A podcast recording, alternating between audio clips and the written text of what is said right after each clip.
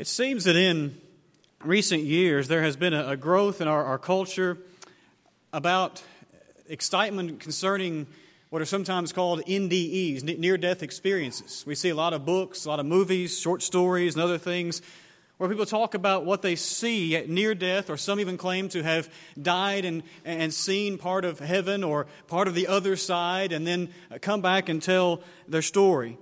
And of course, some of those stories have been quite literally proven to be false. The people have admitted to making them up. And I don't question the sincerity of the stories. And it's not our goal this morning to talk about NDEs, to talk about their sincerity or their, their realness, but simply to, to talk about how we have a fascination with that so much in our culture.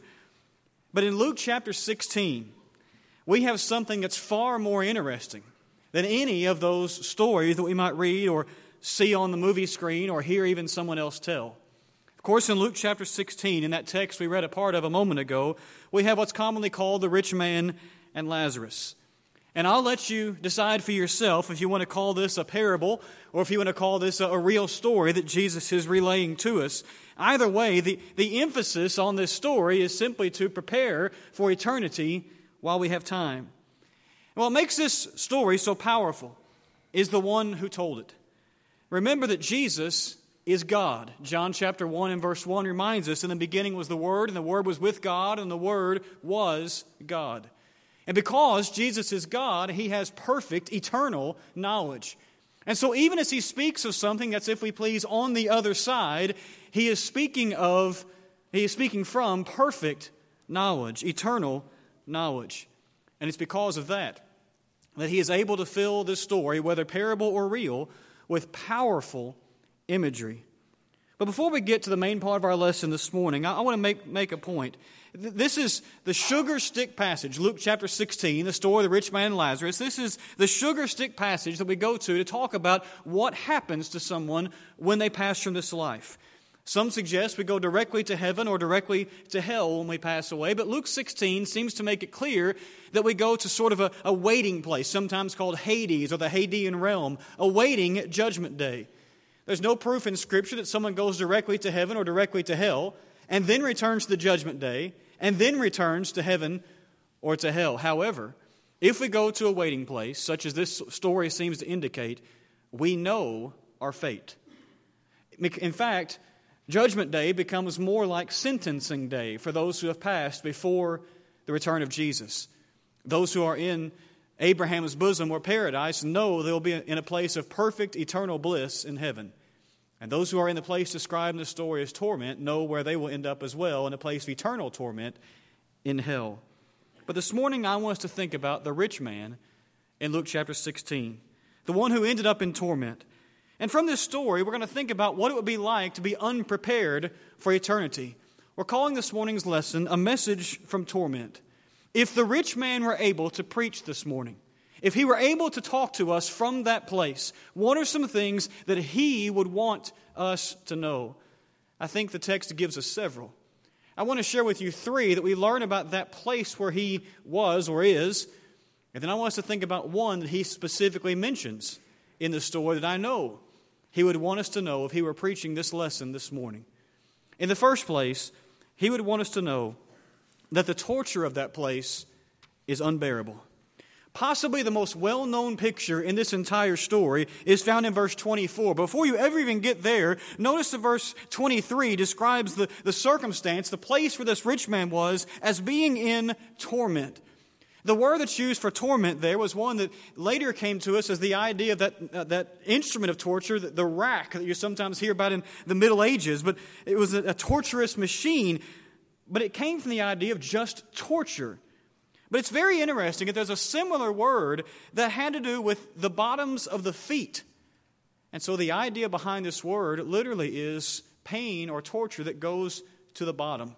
It is pain that goes from head to toe. It is complete pain, complete torture. Some suggest that the idea is it's torture that brings one down. And it's because of that, then, you have that very famous picture in verse 24 where even a drop of water, a drop of water small enough to go on the tip of one's finger, the tip of one's hand, would be enough to bring some level of relief to the man who was in torment. I want you to think about that picture. There is no relief. None. I don't know how thirsty you've ever been or how hot you've ever been or anything else, but can you imagine being so tortured that literally one drop of water could be felt to bring relief? That's how bad this man was. And it's the reason he could draw the picture in our attention where he said, I am in anguish in this flame. Literally, I am continually in anguish. It's ongoing, unceasing. It had been true that he was hurting. It was continuing to be true that this flame was bringing him anguish or torment. The word also has the idea of sorrowing behind it. When it's used this way, it means intense sorrow. But here, it has that behind it. But it's the idea simply of intense pain, intense torture, and it's a form that's just ongoing, never ending. Put those things together. A torturous pain that is very real that is ongoing, unceasing, and unrelenting. It never lets up a bit. A torture that is so real that even one drop of water would bring some level of relief to the point that it could be felt. It is unbearable. Now, I fully understand that it is not popular to talk about eternal punishment. I, I understand that. But, folks, the Bible never minces words. it, it is consistent in describing the waiting place of the wicked as well as the eternal hell, the eternal place, as being places of terrible, unbearable pain. From the picture of fire to the picture of darkness to the Bible teaching us that there will be weeping and gnashing of teeth, it is clear that it is pain like we can never really imagine. I think the rich man would want us to know that. That the pain he, was, he is going through is unbearable and unceasing. I think if the rich man could preach this morning, he would also want us to know that the separation of that place is permanent. One of the more awful pictures found in this story is found in verse 26, where the rich man is told, and besides all this, there is a great chasm that has been fixed, in order that those who had passed from here to you may not be able, and none may cross from there to us. Now, of course, this is one of the passages we sometimes use to talk about that idea, that, uh, the false teaching of, of, purgatory, where we can pray people out of limbo, if you want to think of it that way. They're, they're in eternity, but they don't know where they're going, and we can pray them to heaven. It's also the, a passage reminds us that we can't be baptized for those who have already died and, and then save their souls after this life, after this life is over the, the idea, I don't know what this chasm or this gulf looks like. None of us does. The key is not what the chasm looks like. Don't focus on that. The key is that it's called firmly fixed. Firmly fixed. Literally, firmly placed. And to make certain we get that picture in our mind, then, we're told that no one can cross over it. Of course, we could picture those who are in torment wanting to go over to the place of paradise. That makes perfect sense. Of course they would. Who wouldn't want to cross over that, that chasm or that gulf over to the place of paradise? But just to make certain that we get the idea that this is a permanent separation, it's even told that those who are in paradise cannot pl- pass to those who are in the place of torment. By the way, that's what brings this up in the story in the first place, isn't it? Bring some water over to cool my tongue. Those who are in the place of paradise are those who have lived their life wanting to help people and doing things and encouraging and bringing cool water to those who are in such need. But not in eternity, not after this life is over. There is no crossing either way. The rich man wanted even just that one drop of water, and even that could not be brought. The destiny of each person is fixed, it is established, it is permanent. Don't you think that's one of the main reasons why the rich man wanted someone to go back and warn his living brothers? Yes, it was because of the awful suffering. There's no doubt about that. But it's also because of his realization that this is permanent. Yes, he would be separated from his brothers if they became faithful and, and lived on the other side, but they would enjoy that place. And he wanted that for them. You know, sometimes we sing a song about heaven that contains a beautiful line. In fact, sometimes it brings a tear to my eye. When we sing the line, it's a place where separations come nevermore. I love that description of heaven. A place where separations come nevermore. I've said before that there are a lot of words we will say in heaven, but one word we will never say in heaven is the word goodbye. We will not utter that word.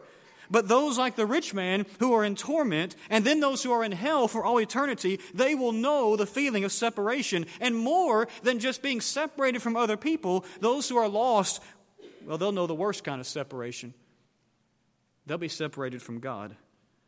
I don't know who you think the, the worst, most evil person who's ever lived uh, is or was, and I'm not going to start naming names to give ideas, but each one of us probably has someone from, from history or, or, or, the news or whatever. That, that has to be the worst person who's ever lived. That person has to, has to have done the, the worst possible things anybody could have ever done. But there is no person who has ever walked the face of this earth, no matter how righteous and no matter how evil, who knows what it's like in this life to live away from the presence of God in a certain sense. Simply the air that they breathe is there because God gives it to them. Simply the food they eat is from the grace of God. The fact that they are living is because God has put in the processes of, of life and the ways in which we can walk in this life and live in this life.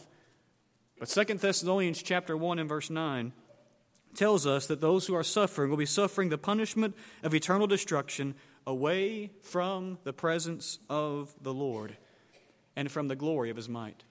May I suggest to you that's the worst punishment of hell. None of us knows what it's like to be completely away from the presence of God. Oh, those of us who are faithful draw nearer to Him in this life. We know His presence in a very, very special way. But no one knows what it's like to be completely away from God. But they will in hell. Paul said to those at Mars Hill that God gives to man all things. And one of these days, everyone will recognize that the separation is permanent. I think the rich man would want us to know that. And then I think the rich man would also want us to know that the memories are enduring.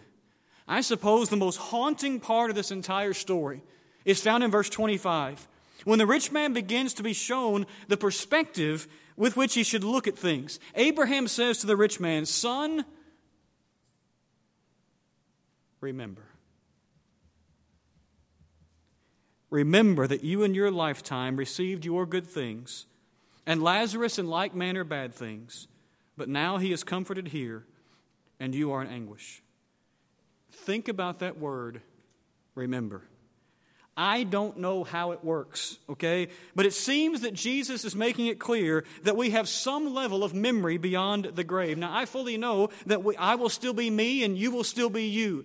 I don't know what, I sometimes get will it be our 18 year old selves or our 28? I don't know. All I know is that 1 Corinthians 15 tells us that we will have a changed, immortal body, a body that's not corrupt. I don't know, I'd like a smaller nose in eternity, but I whatever. As long as I'm there, I don't really care as long as I'm in heaven. I don't know if I'll be the 18 year old me or the 30 year old me or the 90. I don't, I don't really care as long as I'm in heaven. But the Bible does make it clear I will be me and you will be you. And part of that is we will have some level of memory beyond this life. Can you imagine the rich man? As he's in that horrible physical pain, if you please, the, the, the fire and all those things, and remembering. He knows who Lazarus is. He, he remembers that, that guy that laid at his, his gate outside of his house. He, he knows who that was. And he, he's going to remember passing by and never so much as reaching out to help. He's going to remember that. And he's going to replay that tape in his head over and over and over and over for all eternity. Here's someone who comes to worship and is so close to responding to the Lord's invitation.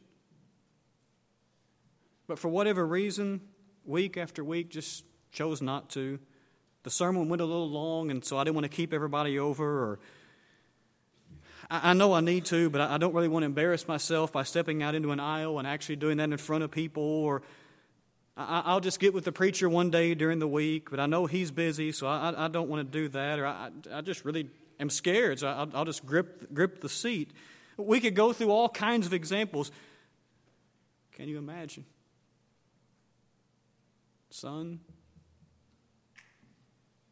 remember. H. Leo Boles said it well. He said, Remember is a fearful word at this time. There was nothing the rich man could remember that would be a satisfaction to him now.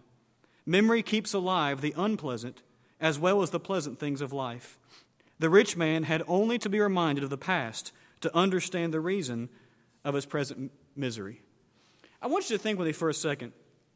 Have you ever thought about the fact that there are certain lines in songs that we sing in worship that are universally true? Now, now the whole song may be true uh, of those of faith, but there are certain lines that anybody could sing. For, for example, when we sing the line of the song, When the roll is called up yonder, I'll be there. That's true of every person who's ever lived.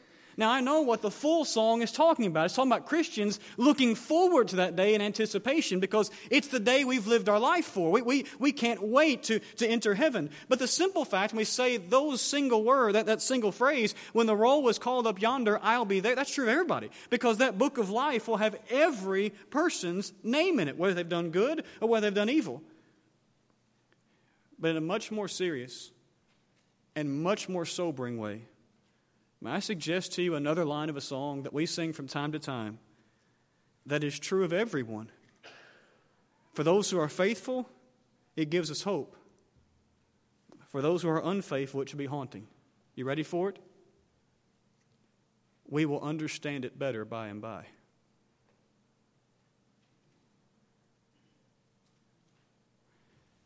For those of us who are faithful, that gives us hope. I, I want to know why I'm trying to be faithful, and yet this negative thing happens in my life. I want to know why. We're, we're, trying to be faithful, and yet people don't like the church and don't like morality and keep attacking. I want to under, and in some sense, on the other side, we will finally see things from God's perspective and understand why all these negative things happen, all these difficult things happen. And it's possible, I'm not suggesting this is absolutely true, it's possible we may not even really care when we're over there because we're where we've wanted to be. But we will finally understand it better by and by. That's the hope. That's the positive side. That's the side of that song I like. But, folks, those who are lost will understand it better by and by, too.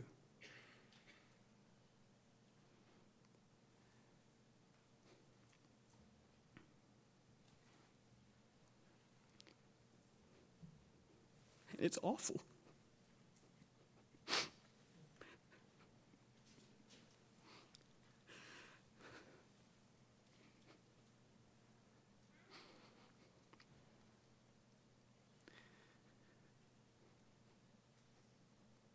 It's awful.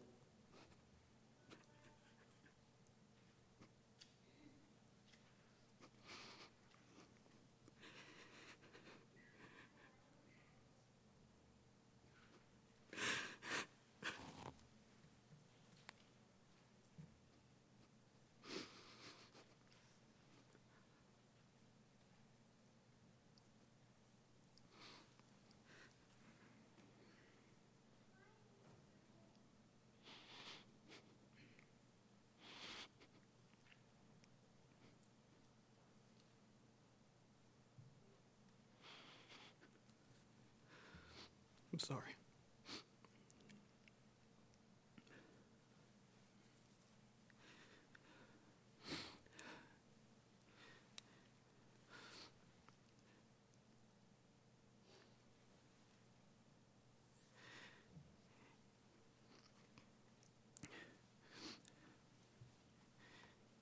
It's awful because they will know not just why they're lost. They'll remember why.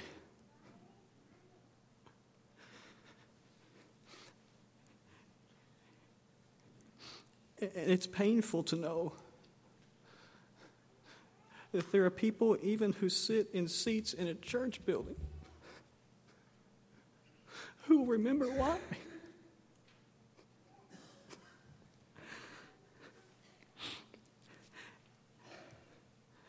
Son,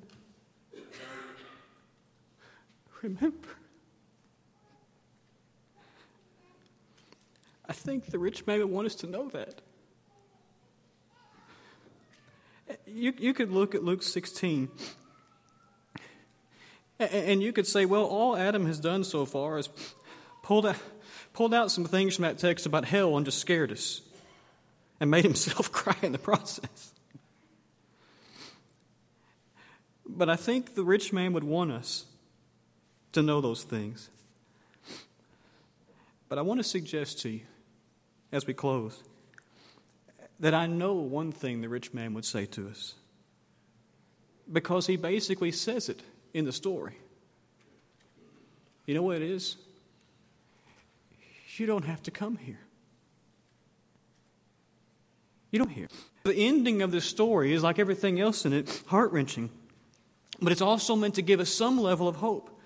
Beginning in verse 27, the rich man wants Abraham to send Lazarus back to those living brothers. You remember that at the end of verse 28, uh, there's a very astute observation given let, let, that he may warn them, right? Lest they come to this place of torment. They, they don't have to come here. If they'll just obey, they don't have to come here. But what, what, what's he realizing? He's realizing that those brothers who are living on earth, they can change their destiny. They can allow God to change their destiny by faithfulness if they'll just simply listen to one who would teach. But Abraham, in essence, says they've got the scriptures. He, he calls them Moses and the prophets. They've got the scriptures. Just let them hear, hear the scriptures. They, they have what they need to, to change their fate. And the rich man says something that's very logical in verse 30 No, Father Abraham, but if someone goes to them from the dead, they'll repent. I mean, wouldn't you? Wouldn't you repent if that happened? If someone from the other side started coming and telling you all about, started saying these things we've, we've talked about, look, I've experienced this, this is the way it really is, this is the way it's going to be forever, wouldn't you come? And isn't that the way our world wants it? Isn't that why we're so fascinated with those stories? We, we want the spectacular, we want, we want the thing we really can't even explain. We, we want that. It has to be spectacular. Just following the Bible's boring. Just following the Bible isn't spectacular. It's not enough. I need something supernatural or I'm not going to believe. It has to be above, it has to be beyond. That's what the rich man is trying to get Abraham to see. So Abraham speaks to human nature. And he says, if they don't hear Moses and the prophets, if they don't hear Scripture, neither will they be convinced if one comes from the dead or rises from the dead. By the way, have you ever considered the fact that it's just months, maybe a year or so after these words, after the story was told, that that was proven to literally be true? Because Jesus came back from the dead. And yet, how many Jewish leaders saw him after he had been dead and came back and still didn't believe? So the story is proven to be true because they saw him, they interacted with him, and they still wouldn't believe it. Many of them wouldn't. And so, since they wouldn't hear from God in that way, how would even a miracle change their minds? But with all that in mind, I want us to put ourselves in the story. We've seen some things the rich man would say to us if he were, I think.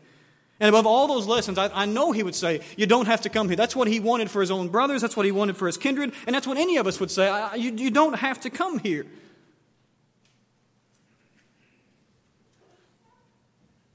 But, folks, we have the scriptures. And we have one who has come back from the dead.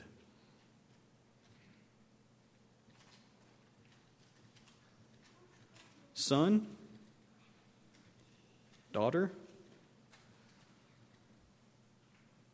remember.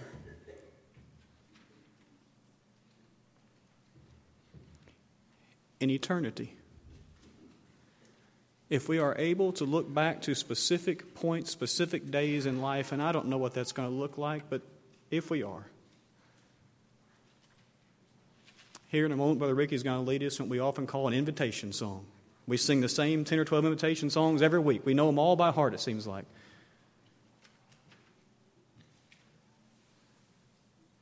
Will you remember? That once again you just mouthed a few words or just stood there, already deciding where you're going out to eat, what ball games you're going to watch this afternoon, that lovely nap you're going to take in a little while, when you knew you weren't ready. Or will you remember that this was the day? You said, I'm not going there. Praise God, I'm not going there. Because I'm going to give my life to Christ. I don't care what anybody else says. I don't care what my family has said. I don't care what my church has said. The Bible says, He who believes and is baptized will be saved. That's what I'm going to do. Or as a Christian, maybe it's something in your life that's kept you from being faithful. You've thought about responding. You know there's something holding you back. You know there's something that's got a hold of your heart, and it's not God. And it's time to say, I'm through with all of that. I want to be faithful. I want the church to pray with me. I want God to forgive me. I want encouragement. And I'm through with any excuses. I'm through gripping the back of the seat. I'm through just standing there. I'm through just hoping this song will end. It's over. I want to remember this day. I want it to be the day my life became fully His. What will you remember? As together we stand and as we sing.